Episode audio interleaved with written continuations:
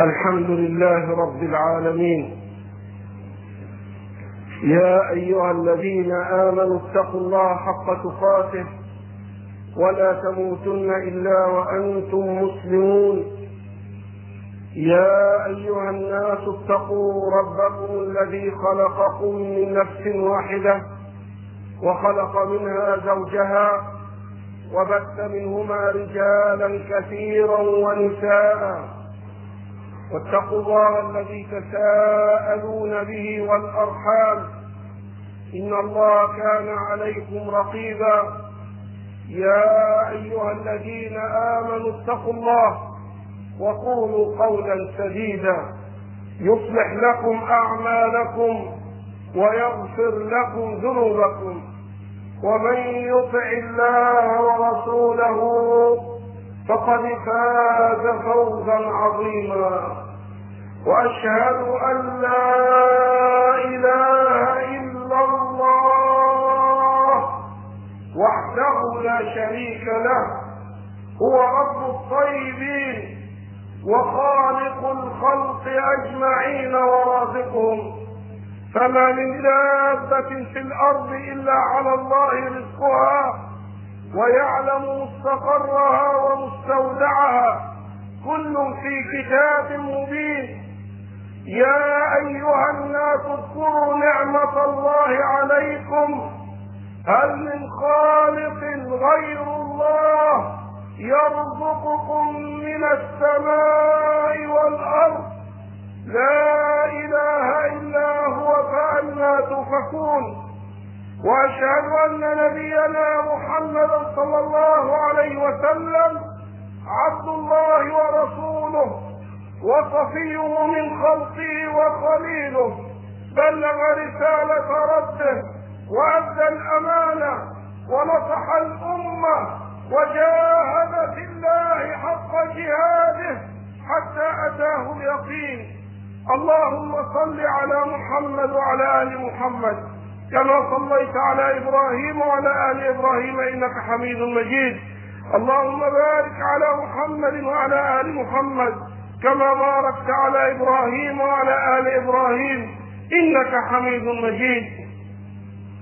أما بعد عباد الله فقد بينا فيما سبق أنه يجب على الأمة جميعها عامة يجب عليها عامة وعلى العلماء والدعاة خاصة أن يعملوا على إيجاد القدوة الطيبة والأسوة الحسنة في هذه الأمة في جميع مناحي حياتها.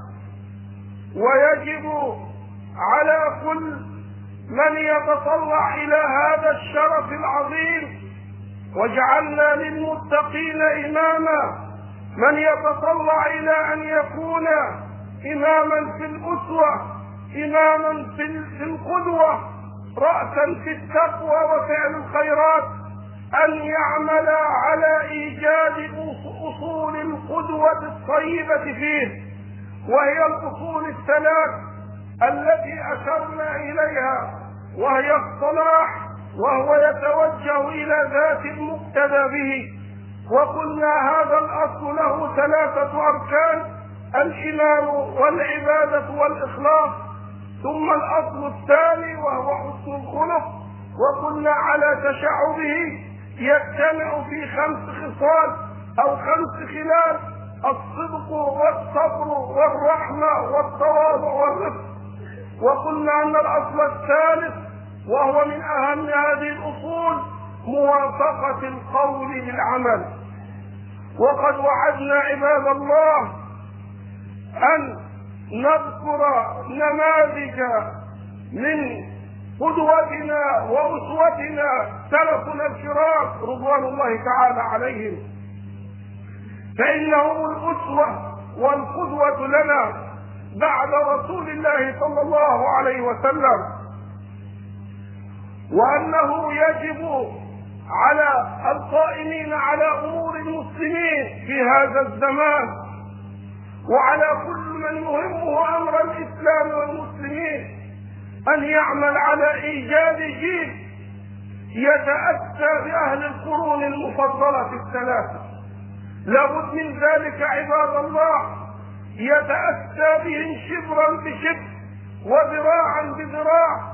إذا أردتم نصرة الإسلام والمسلمين حقا لابد من إيجاد هذا الجيل.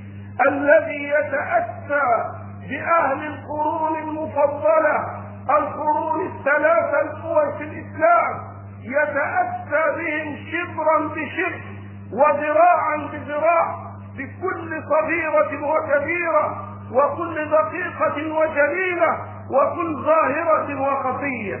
لا بد من هذا لأن هذا هو صراط الله الحق وأن هذا صراطي مستقيما. فاتبعوه ولا تتبعوا السبل فتفرق بكم عن سبيله.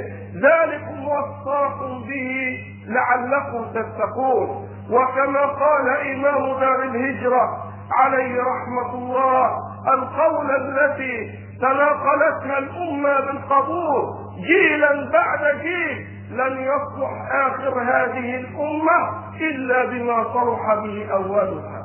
فلا بد من وجود جيل يتأتى بالقرون بأهل القرون المفضلة القرون الثلاثة الأول في الإسلام يتأتى بهم شبرا بشبر وذراعا بذراع. وإلا والله سنظل في هذه المتاهات ننقص ولا نزيد. هذا تصديق هذه الأمة. أبو بكر رضي الله تعالى عنه. أفضل هذه الأمة بعد النبي عليه الصلاة والسلام وخليفة رسول الله صلى الله عليه وسلم والصديق الأكبر في هذه الأمة. يحكي لنا الإمام البخاري عليه رحمة الله في صحيحه في مناقب الصديق عن البراء بن عازب. أن البراء بن عازب رضي الله تعالى عنه قال اشترى أبو بكر رضي الله تعالى عنه من عازب اشترى منه شيئا بثلاثة عشر درهم. ثم قال لعازب اللي هو أبو البراء يعني مر البراء يحمل هذا الشيء إلي. قال لا.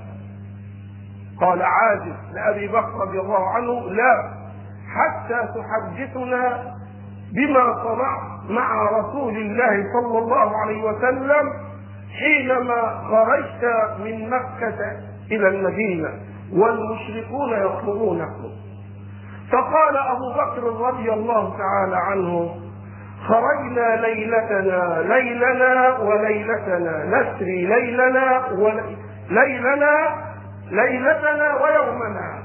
ليلتنا خرجنا نسري ليلنا أو ليلتنا ويومنا.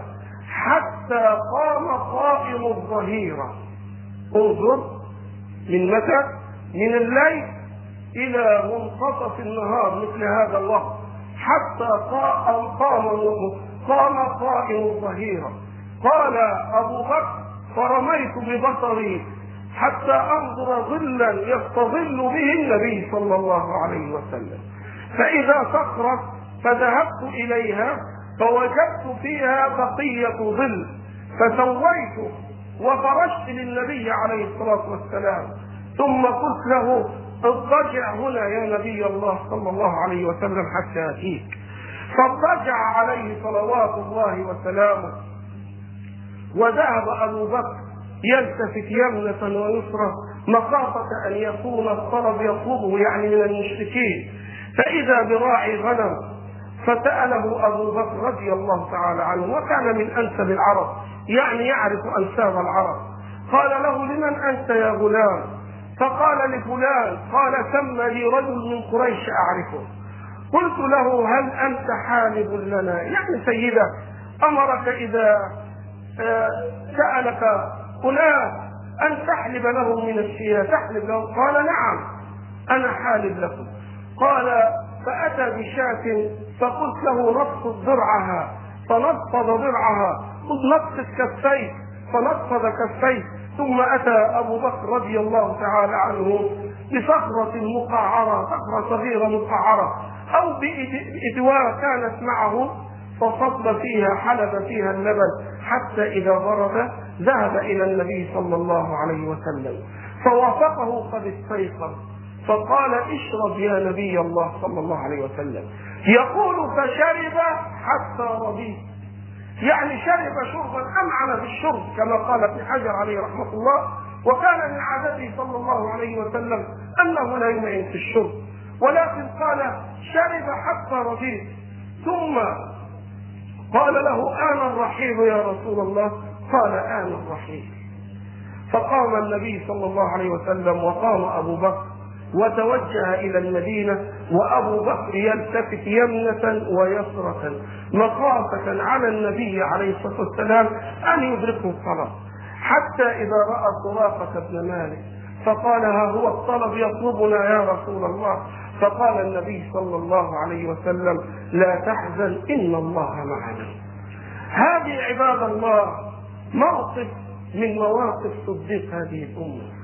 وهذه القصة لها دلالات كثيرة. أعظمها كما قال ابن حجر في الفتح شدة محبة أبي بكر الصديق للنبي صلى الله عليه وسلم وإيثاره على نفسه والتأدب معه. هذا الرجل أبو بكر الصديق رضي الله عنه خرج من أجل النبي صلى الله عليه وسلم تاركا دياره وماله وأولاده وأبيه وأمه كل ذلك محبة في النبي صلى الله عليه وسلم. ثم كل طول هذه الرحلة لا ينشغل بشيء إلا بالنبي عليه الصلاة والسلام. هذه المحبة عباد الله هذا موقف ونموذج ومثال واقع من أبي بكر رضي الله عنه للنبي صلى الله عليه وسلم يدل دلالات عظيمة أعظمها شدة المحبة للنبي عليه الصلاة والسلام.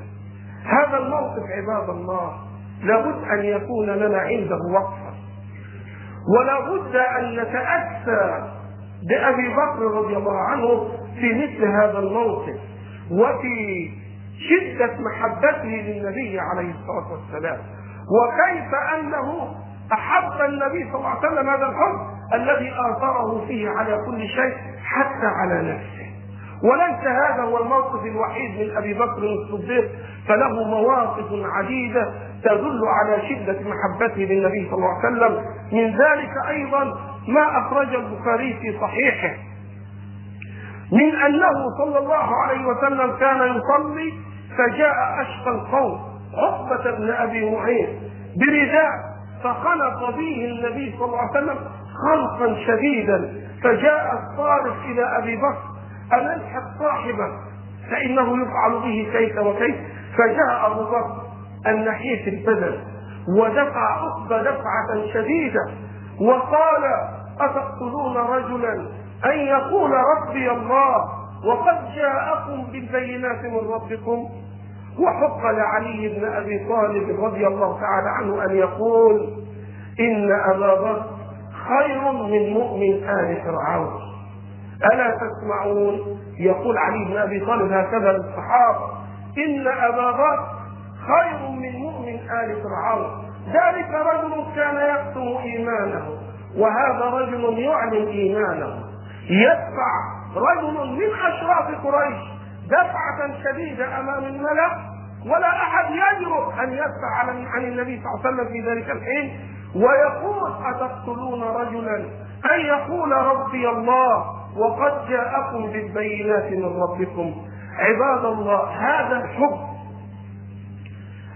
أعني الحب القلبي للنبي عليه الصلاة والسلام.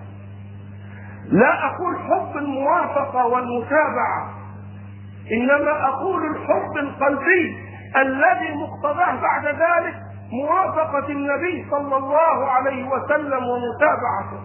هذا الحب الذي يظهر لنا جليا في قصة هذا الرجل الذي يسمى النعيمان بن عمرو بن رافعة الذي كان كثيرا ما يؤتى به إلى النبي صلى الله عليه وسلم وهو شارب الخمر.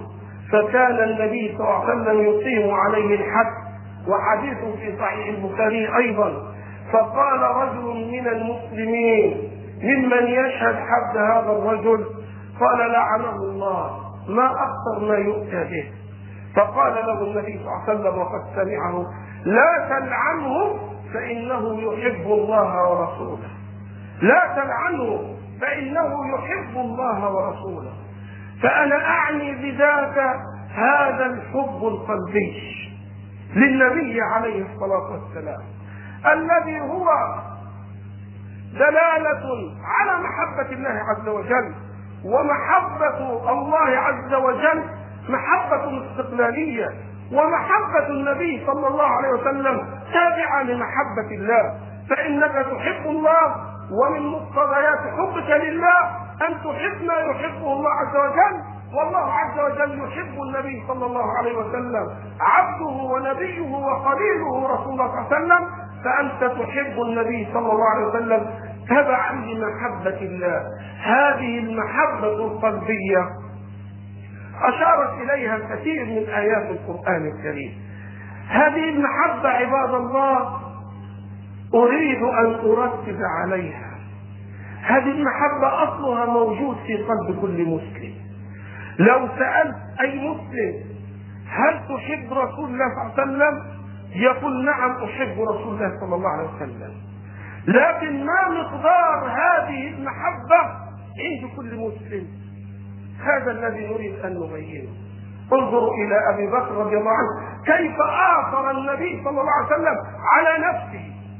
وعلى ولده فترك اولاده اسماء بنات وذكور في مكة. تركهم ولم يترك لهم درهما واحدا. وترك أبوه ابو الصحابة شيخا كبيرا.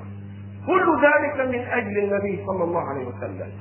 أنت إذا سألت أي مسلم الآن قلت له هل تحب النبي صلى الله عليه وسلم؟ يقول نعم أحب النبي صلى الله عليه وسلم. لكن ما مقدار هذه المحبة؟ هذا مقدار هذه المحبة عباد الله بينه النبي صلى الله عليه وسلم لنا وجعله فرضا علينا من ذلك ما ثبت عن أمير المؤمنين عمر بن الخطاب والحديث معروف ومشهور أنه سأله أنه قال النبي صلى الله عليه وسلم والله يا رسول الله إني لاحبك من كل شيء إلا نفسي التي بين جنبي يعني أنا أحبك من أي شيء مخلوق إلا نفسي. فلا أحبك أكثر من نفسي. فقال له النبي صلى الله عليه وسلم والذي نفسي بيده لا يا عمر حتى أكون أحب إليك من كل شيء حتى من نفسك التي بين جنبي فقال عمر والله يا رسول الله إنك لأحب إلي من كل شيء حتى من نفسي التي بين جنبي. قال الآن يا عمر أي الآن كمل إيمانك؟ فإيمانك كان فيه نقص. لو مت على هذه الحال ونفسك أحب إليك من رسول الله صلى الله عليه وسلم بل لابد أن يكون حبك لرسول الله صلى الله عليه وسلم أحب إليك من نفسك. بل قال النبي صلى الله عليه وسلم لا يؤمن أحدكم والحديث أيضا في الصحيح لا يؤمن أحدكم حتى أكون أحب إليه من ماله وولده ووالده والناس أجمعين. يكون النبي صلى الله عليه وسلم أحب إلينا من هذا كله. هذا أبو بكر نأخذ منه هذه الأسوة ونأخذ منه هذه القدوة ولم يكن أبو بكر الصديق رضي الله تعالى عنه هو وحده المقصود هو وحده الذي يحب النبي صلى الله عليه وسلم هذا الحب. نعم أبو بكر كان أشد الناس حبا للنبي عليه الصلاة والسلام. وكانت الصحابة أيضا يحبون النبي صلى الله عليه وسلم مثل هذا الحب. فهذا عمرو بن العاص المتأثر في إسلامه الذي أسلم قبيل الفتح بقليل رضي الله تعالى عنه. كان يقول أن النبي صلى الله عليه وسلم أحب إليه من كل شيء أحب إليه من ماله ونفسه وولده والناس أجمعين حتى أنه لم يكن يقف يملأ عينه من من من النبي صلى الله عليه وسلم اجلالا للنبي عليه الصلاة والسلام. فكان هذا يحب النبي صلى الله عليه وسلم هذا الحب. وعلي بن أبي طالب رضي الله تعالى عنه لما سئل كيف كان حبكم لرسول الله صلى الله عليه وسلم؟ فقال رضي الله عنه كان حبنا لرسول الله صلى الله عليه وسلم أشد من حبنا لأنفسنا وأموالنا وأولادنا وأهلينا وأشد من الماء البارد في وقت الظمأ. يعني إذا كان إنسان عطشان يشرف على الهلاك أحب شيء إليه؟ جرعه ماء بارده في هذه الحال. يقول النبي أحب إلي من هذا الماء في هذه الحال. هذا مقدار حب الصحابة للنبي عليه الصلاة والسلام. زيد بن الدسنه رضي الله تعالى عنه لما اثرته قريش سأله أبو سفيان هل تحب أن يكون محمد صلى الله عليه وسلم في مكانك هذا تضرب عنقه وأنت في اهلك قال والله ما أحب أن يشاف محمد بشوكه وهو في مكانه أو يصاب برعاة وهو في مكانه وأنا هنا تضرب عنقي. وفي رواية وأنا جالس في أهلي. أخذ هذا المعنى بعض أهل بعض الشعراء وقال اصبت قريش مسلما في غزوة فمضى بلا وجل إلى السياف سألوه هل يرضيك أنك سالم؟ ولك النبي فدا من الإتلاف. فأجاب كلا لا نجوت من الردى ويصاب أنف محمد برعاه عليه صلوات الله وسلامه. فهذا حب الصحابة للنبي صلى الله عليه وسلم. وهذه امرأة من الأنصار. اثبت قصتها الإمام الهيثمي في مجمع الزوائد وكذلك صاحب السيرة الحلبية. هذه المرأة قتل أبوها وأخوها وزوجها وابنها في غزوة أحد. فخرجت حين رجع المسلمون من الغزوة. خرجت تسأل عن من؟ عن رسول الله صلى الله عليه وسلم. قالوا لها مات أبوك ومات أخوك ومات زوجك ومات ابنك. قالت كيف رسول الله صلى الله عليه وسلم؟ قالوا هو بخير كما تحبين. قالت ارونيه لا يطمئن لا تطمئن نفسها ولا يهدأ لها قرار حتى ترى بعينها رسول الله صلى الله عليه وسلم. كيف رسول الله صلى الله عليه وسلم؟ هو بخير كما تحبين. قالت ارونيه فلما رأت النبي صلى الله عليه وسلم قالت يا رسول الله كل خطب بعدك جلل كل مصيبة بعدك هينة ولذلك علماؤنا يقولون أعظم مصيبة رفعت بها الأمة هي موت النبي عليه الصلاة والسلام. ولذلك إذا أصيب العبد بمصيبة فليتعزى بمصابه في النبي عليه الصلاة والسلام. فإنما الصبر عند الصدمة الأولى كما قال صلى الله عليه وسلم. والصدمة الأولى لكل بالغ راشد عاقل علمه بموت النبي عليه الصلاة والسلام وهذه أعظم مصيبة رجعت بها الأمة. قالت أرونيه فلما رأته قالت كل خض بعدك جلل كل مصيبة بعدك هينة يا رسول الله صلى الله عليه وسلم. لأن كلمة جلل من ألفاظ الأضداد تأتي بمعنى الشيء العظيم وبمعنى الشيء الحقيقي وهنا جاءت بمعنى الشيء الحقير كل شيء بعدك جلل كل مصيبة بعدك حقيرة وهينة. فلا فلا فلا فلا يهمها موت أبيها ولا موت أخيها ولا موت ابنها ولا موت زوجها إنما أهم شيء عندها أن يكون النبي صلى الله عليه وسلم سالما. هذه المحبة عباد الله كما قلت أصل محبة النبي صلى الله عليه وسلم أصل في إيمان كل مؤمن. وإلا لو نزع هذا الأصل لكان من المنافقين نفاق اعتقادي والعياذ بالله. حتى وإن شهد أن لا إله إلا الله وأن محمد رسول الله. لكن هذا الأصل ما مقداره عندك. لابد أن يكون مقداره عندك هكذا.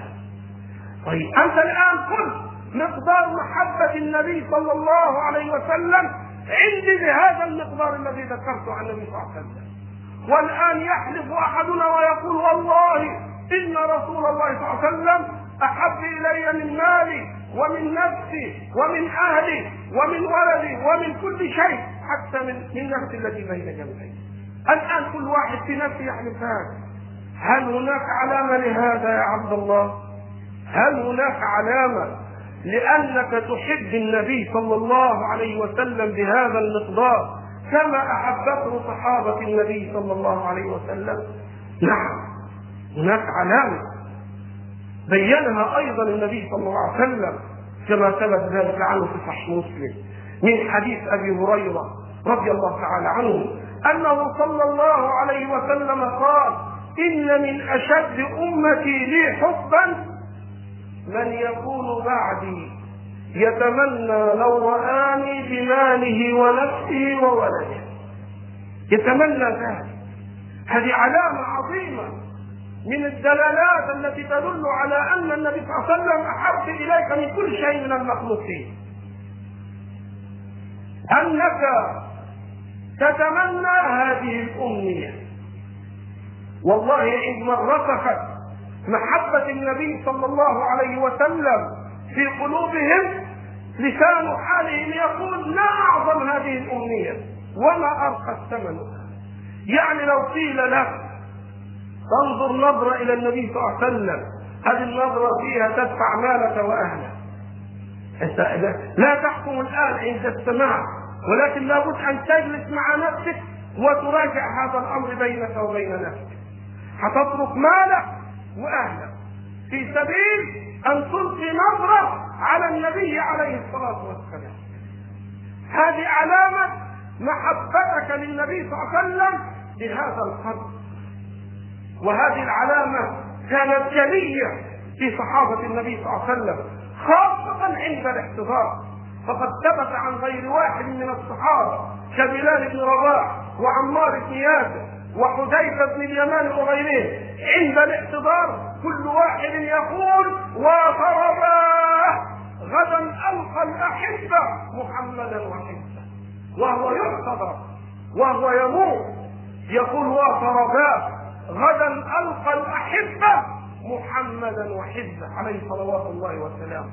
فهذه الأمنية عباد الله كانت عند الصحابة عند من لم يرى النبي صلى الله عليه وسلم من أهل القرون المفضلة. كان الواحد منهم يتمنى أن أن لو يخرج من ماله وأهله ليرى النبي صلى الله عليه وسلم مرة بنظرة واحدة. فهل نحن على استعداد لأن نتأسى بأبي بكر الصديق وأصحابه في محبة النبي صلى الله عليه وسلم. أنا أتكلم الآن عن المحبة القلبية فقط. لم أتطرق إلى مقتضى هذه المحبة من المتابعة والموافقة. إنما أتكلم عن المحبة القلبية الموجودة في قلب كل مسلم. الموجود أصلا في قلب كل مسلم. مطيع كان أم عاصم بر كان أم فاجر؟ إذا سألته تحب النبي صلى الله عليه وسلم؟ يقول لك أحب النبي صلى الله عليه وسلم. وهو صادق فيما يقول. لكن ما مقدار هذه المحبة عنده. هل عنده استعداد يستغنى عن ماله وأهله في سبيل حبه النبي صلى الله عليه وسلم؟ ما علامة هذه المحبة؟ هل عنده استعداد أن يخرج من أهله وماله؟ لو قيل له ذلك ثمن لأن تنظر نظرة إلى وجه النبي صلى الله عليه وسلم. هذه علامة المحبة. هذه المحبة عباد الله مع هذا الحب الشديد للنبي صلى الله عليه وسلم كانت هذه المحبة منضبطة عندهم عند السلف بضوابط الشرع. لأن بعض المسلمين الآن وصلت محبتهم وخرجت عن حدود الشرع للنبي عليه الصلاة والسلام. حتى قال بعض من ينتسبون إلى الصوفية وددت أنني أبو طالب. وكان أبو طالب مكاني. لأرضي النبي صلى الله عليه وسلم بذلك. لأن أبو طالب كما تعلمون عم النبي صلى الله عليه وسلم. كان النبي صلى الله عليه وسلم يتمنى أن يسلم ويحب أن يسلم لكثرة دفاعه عن النبي صلى الله عليه وسلم لكنه أراد الله عز وجل أن يموت على الشرك. فمات أبو طالب على الشرك. فقال هذا الذي قال بعد أن من الله عليه بنعمة الإسلام وددت أن أكون مثل أبي طالب. لماذا؟ حتى يقول رضي رضي النبي صلى الله عليه وسلم. هذه محبه يا إخوان مغالاة. فيها غلو وخارجه عن ضوابط الشرع. انظروا إلى صديق هذه الأمة وهو الذي معنا في هذا الدرس. انظروا إلى شدة محبة هذا النبي صلى الله عليه وسلم ومع ذلك لما كان بالصلح يوم مات النبي صلى الله عليه وسلم عند زوجته أسماء بنت عمير. وجاءه خبر موت النبي عليه الصلاة والسلام جاء على حمار له حتى دخل بيت امنا عائشة رضي الله عنها فإذا النبي صلى الله عليه وسلم مسجى فوقع عليه وقبله بين عينيه وقال صدت حيا وميتا يا رسول الله عليه صلوات الله وسلامه. وخرج إلى المسجد فإذا الصحابه في حرب منهم المصروف على الأرض كعثمان بن عفان رضي الله عنه ومنهم عمر بن الخطاب قد أمسك بسيفه وقال والله من قال إن محمدا مات لاقطعن رقبته ولكنه ليعودن مرة ثانية وليقطعن أيدي أرض أيدي وأرجل أناس من المنافقين. فقال له أبو بكر الذي أشد الناس حبا للنبي عليه الصلاة والسلام وهو أحب الناس إلى النبي صلى الله عليه وسلم. لما خرج عمرو بن العاص رضي الله عنه في غزوة ذات السلاسل جعله النبي صلى الله عليه وسلم أميرا على القوم وكان في القوم أبو بكر وعمر. فسأله عن وهذا من ذكاء عمرو بن العاص سأل النبي صلى الله عليه وسلم من أحب الناس إليك؟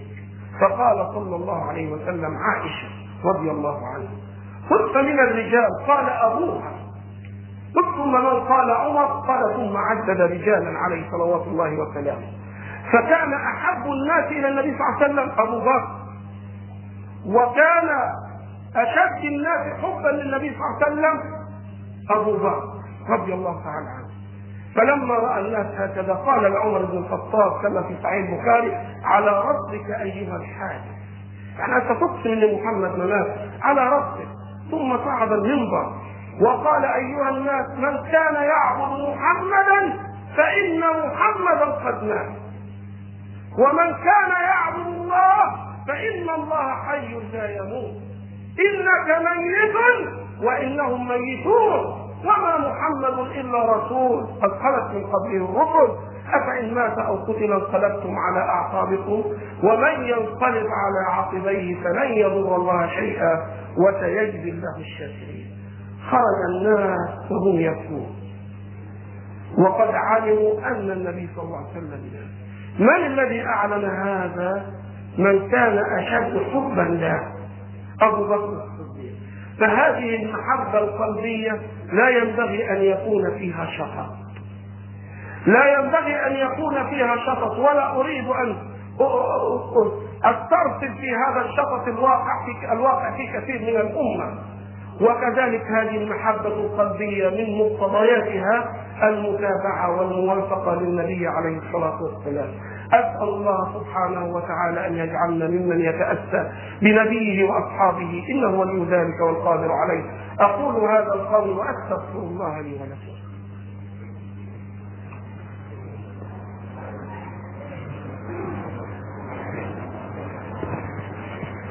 إن الحمد لله نحمده ونستعينه ونستغفره ونعوذ بالله من شرور أنفسنا ومن سيئات أعمالنا. إنه من يهديه الله فلا مضل له ومن يضلل فلا هادي له. وأشهد أن لا إله إلا الله وحده لا شريك له. وأشهد أن نبينا محمدا صلى الله عليه وسلم عبد الله ورسوله. عباد الله نحن في شهر المحرم وشهر المحرم كان النبي صلى الله عليه وسلم كما سئل عنه أنه أفضل الشهور صياما بعد شهر رمضان. ولكن لم يثبت عنه كما يقول ابن رجب الحنبلي أنه كان يصوم. إنما قال النبي صلى الله عليه وسلم فيصبح هذا من مطلق النوافل من شاء أن يصومه ومن شاء أن يدعه. ودليل ذلك أنه سن النبي صلى الله عليه وسلم بعد أن كان فرضا صيام يوم عاشوراء. صيام يوم عاشوراء سنه النبي صلى الله عليه وسلم. مثل ما تعلمون أنه دخل المدينة وجد اليهود يصومون هذا اليوم. فسألهم قالوا هذا يوم نجى الله أو أنجى الله فيه, فيه موسى وقومه. فقال فنحن نصومه شكرا لله. فقال النبي صلى الله عليه وسلم أنا أولى بموسى منكم. فصامه صلى الله عليه وسلم وأمر بصيامه عليه صلوات الله وسلامه. ثم جاء شهر رمضان فنسخ فرضيه صيام هذا اليوم. ثم بعد ذلك أصبح صيامه سنة مستحبة. قال النبي صلى الله عليه وسلم قبل أن يموت لئن عشت إلى قابل لأصومن التاسع. وهذا من الأدلة التي أخذها العلماء من أنه صلى الله عليه وسلم كان لا يصوم المحرم. إنما بين أنه أفضل الصيام بعد شهر رمضان. فمن شاء أن يصوم من المحرم فليصوم. ومن شاء ألا يصوم فلا يصوم لا حرج عليه. هذا من باب مطلق التطوع ولكن السنية في محرم أن تصوم التاسع والعاشر. لأن النبي صلى الله عليه وسلم صام العاشر وقال لئن عشت إلى قابل لأصومن التاسع والعاشر. طبعا كما نعلم إن شاء الله العاشر يكون موافق يوم الأربعاء والتاسع يكون موافق يوم الثلاثاء. فلا تنسوا صيام هذه الأيام عباد الله. أسأل الله عز وجل أن يتقبل منا ومنكم. اللهم إنا نسألك ونتوجه إليك بأنك أنت الله الذي لا إله إلا أنت وحدك لا شريك لك وأن محمدا صلى الله عليه وسلم عبدك ورسولك. اللهم صل على محمد وعلى آل محمد كما صليت على إبراهيم وعلى آل إبراهيم إنك حميد مجيد. اللهم بارك على محمد وعلى آل محمد كما باركت على إبراهيم وعلى آل إبراهيم إنك حميد مجيد. أن تعز الإسلام وتنصر المسلمين. اللهم أعز الإسلام وانصر المسلمين. اللهم أعز الإسلام وانصر المسلمين. اللهم انصر المسلمين في مشارق الأرض ومغاربها. اللهم انصر المسلمين في مشارق الأرض ومغاربها. اللهم انصر المسلمين في مشارق الأرض ومغاربها. اللهم اغفر لنا من خشيتك ما تحول به بيننا وبين معصيتك. ومن طاعتك ما تبلغنا به جنتك ومن اليقين ما تهون به علينا مصائب الدنيا. اللهم أمتعنا باسمائنا وأبصارنا وقوتنا أبدا ما أحييتنا. واجعله الوارث منا واجعل ثأرنا على من ظلمنا. ولا تجعل مصيبتنا في ديننا ولا تجعل الدنيا أكبر همنا. ولا مبلغ علمنا ولا تسلط علينا بذنوبنا من لا يخافنا ولا من لا يخافك ولا يرحمنا. وصلى الله وسلم وبارك على نبينا محمد.